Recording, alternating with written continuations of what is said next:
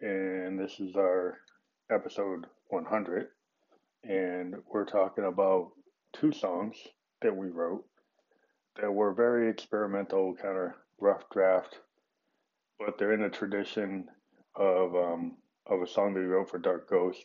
Um, we wrote a song called "If Love Has No Ceiling, Why Is My Heart on the Floor." And what we did with this is it, it's a live recording, um, and uh, sometimes we like to do live because we get the, the feel of the of the of the moment, the kind of passion of what the idea of the song is without thinking too much and overthinking it. And so then you have, you know, potentially timing changes, uh, missed notes, or, but then, you know, sometimes the character of a song um, demands that you be more real and less um, produ- produced. And so, yeah, I just made a judgment call with this song. So this song is called On Girl's Epitaph. There's two versions, 1dB and there's the original. The 1dB has um, some vocal, from some uh, sound compression utilities that I use to adjust the sound. So the thing about this song that's going on with the song, it's polyrhythmic um, because what we do is we're using a, a Moog drummer from another mother, a DFAM, to do kind of a, um, we're using a tribal drum patch and we modified it to just kind of be kind of bass focused. Um, and so there's kind of a, an analog bass drum going going through the song, and then on top of it we've got a um, BeatStep Pro running on a JDXI EDM drum set, and it's running at like 30 beats per minute, 30 to 40 beats per minute, to kind of match what's going on with with. Well, it doesn't actually match because it's a little off the beat. There's some some some uh, percussion coming from the EDM drum set that's kind of coming in a little off the beat.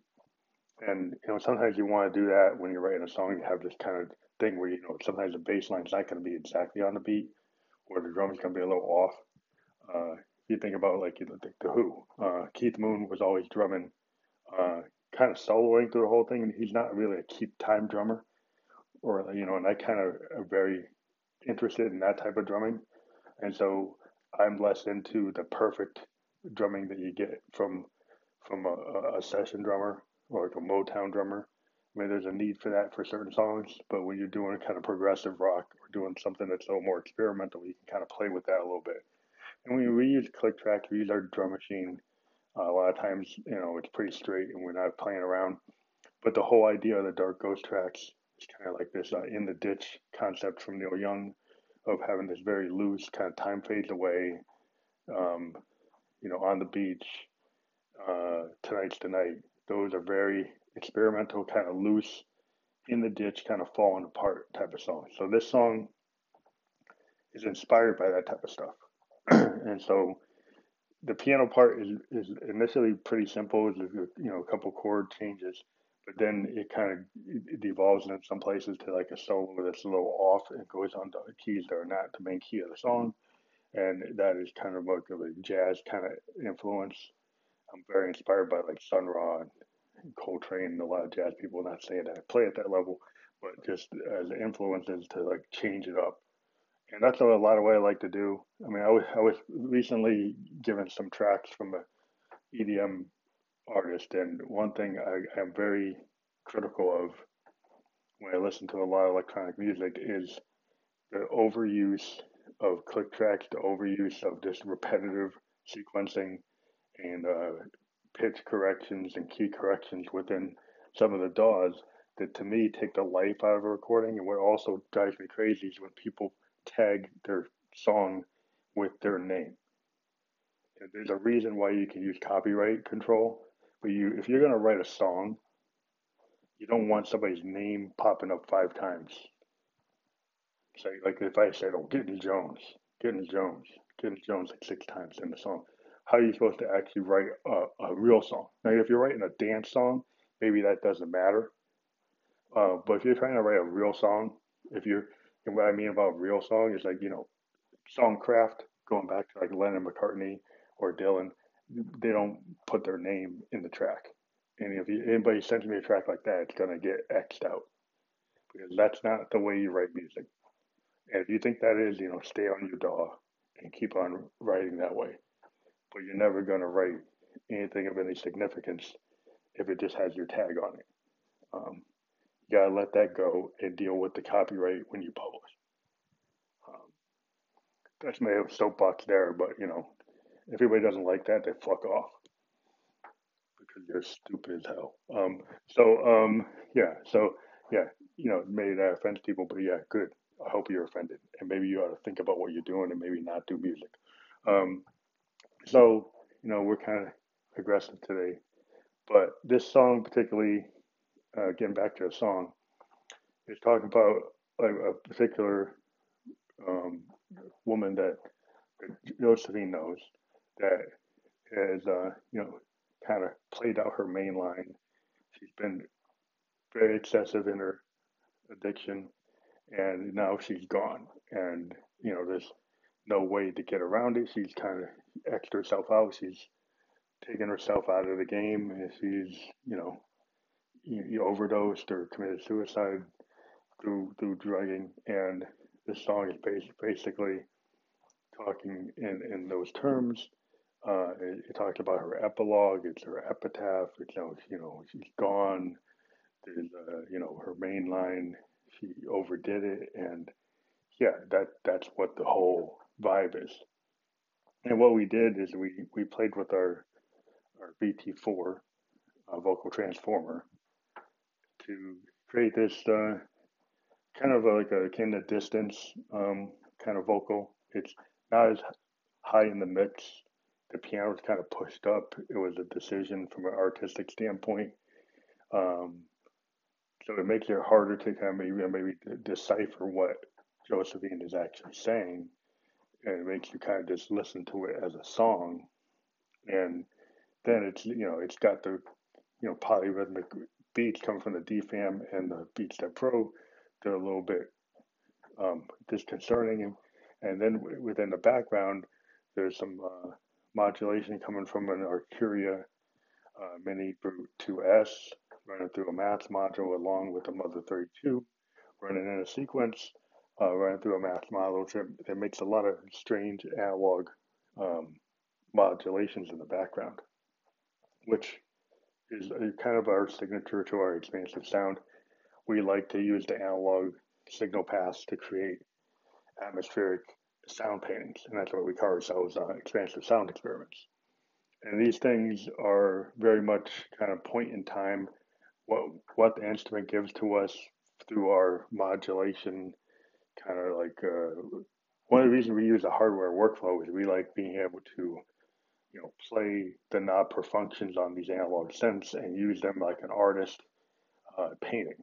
And uh, we layer a lot of things with these analog synths and sometimes they're point in time, they're expressive to where my head's at at the time my machine is giving me what it gives me. And in that way, you know, Moog uh, did mention back when he created the Moogs that he felt they were performance instruments and they should be played live. And so, what we do with expansive sounds is we don't do a lot of uh, recording in a DAW and spend our time trying to perfect everything because what we're going for is artistic inspiration and uh, exploration, and sometimes that's more in a free jazz kind of jam band format. There are some songs that we compose in a traditional way, you know, put down a metronome, putting down a beat, trying to stay in the same key, doing things like that. But that becomes to me oppressive when the kind of artist I am. I like to experiment you know that's the name of my my my label. We, I feel better when I actually put a song together and it just kind of comes to me from the ether, and I'm not struggling to you know, on a DAW trying to create a project like a programmer. Um, I think if you, when you're a musician and you're acting like a programmer, I don't know if that's as much being a musician as being a producer. Um, and that, that can be two different things. And uh, you could say some producers they have artistic capability, and they are musicians. But I like to write my music by actually playing the keys and playing the instruments, and then using that result to make the song.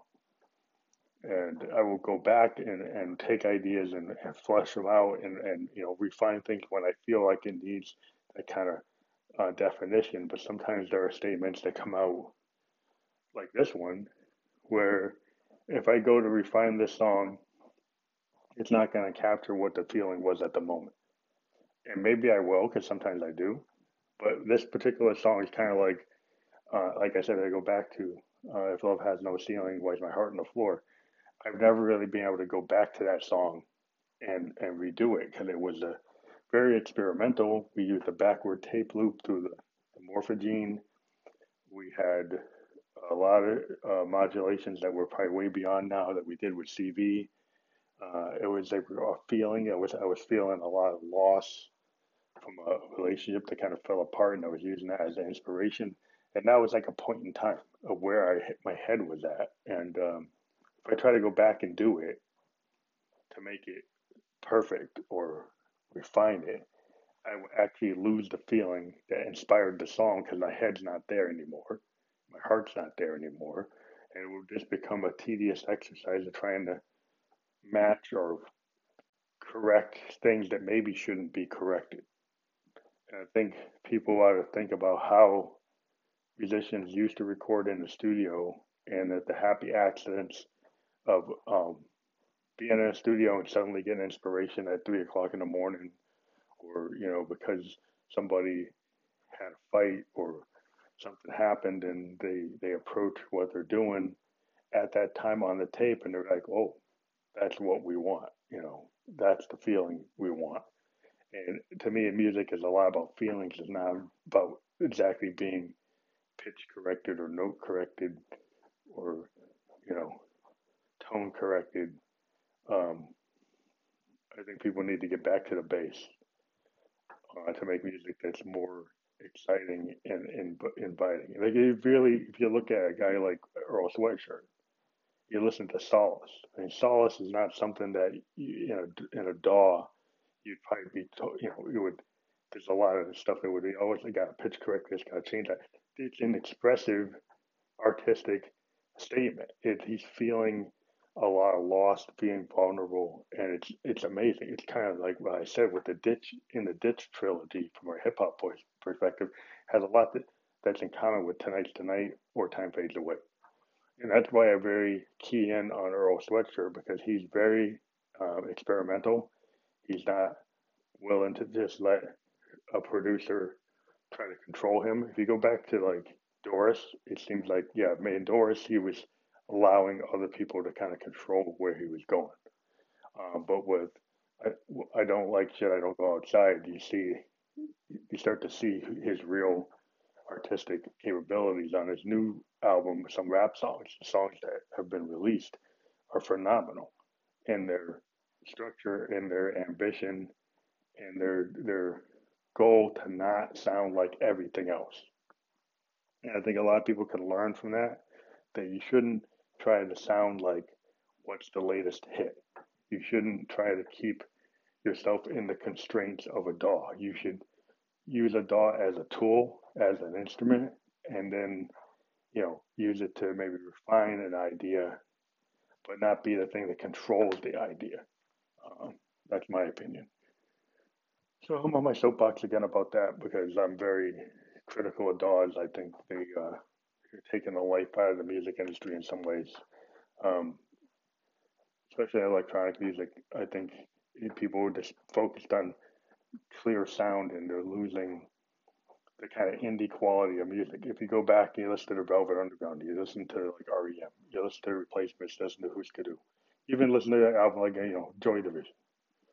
Uh, you know, do there's something about recording in the old-fashioned way that allows you to have uh, innovation uh, and new ideas. And if you get stuck in in in the DAW. Um, I feel sorry for you about that. Um, okay, so th- that's all we have today, and um, we're gonna be talking to several people in the next couple of days on Anchor. We do have our Jess Davis interview out there, and we we did get to talk to her about a lot of cool things. The fact that she's going to be on the Marvel's The Punisher season two. She's got uh, a really awesome movie um, out there called Clay, which I don't know if it's fully distributed, but you look for it when it gets out there. Um, and yeah, she has a clothing line in New York. You got to check it out. And we're very excited about Sin CIN Pals. They're going to be coming back on. Uh, they're our, our official sponsor. We're going to talk to them, uh, campaign to help the homeless for the holidays. And we're going to be on their platform. We're a paid sponsor and we're able to um, set up something. So we're going to be setting stuff up there and probably talking about our Facebook Live uh, shows there um, for, for people who join on that that different tier of Family Electric Ghost fans because they have to pay to be on that platform. Um, but you get verified, and um, there's some cool opportunities when we start doing shows uh, to, to really have our fans are, that are really into trying to, meet the ghost actually be able to meet us in a, in a good way that we've got you verified and we don't feel uh, iffy about it. So that's a cool platform for fans to get to know each other and kind of get together and, and know that they're checked out, and know, for artists to know that people are are in a good position. Um, so yeah, check out CIN Pals. They're a sponsor of the Ghost, and uh, we're gonna be talking to them again shortly. Talk to you all later. Thanks.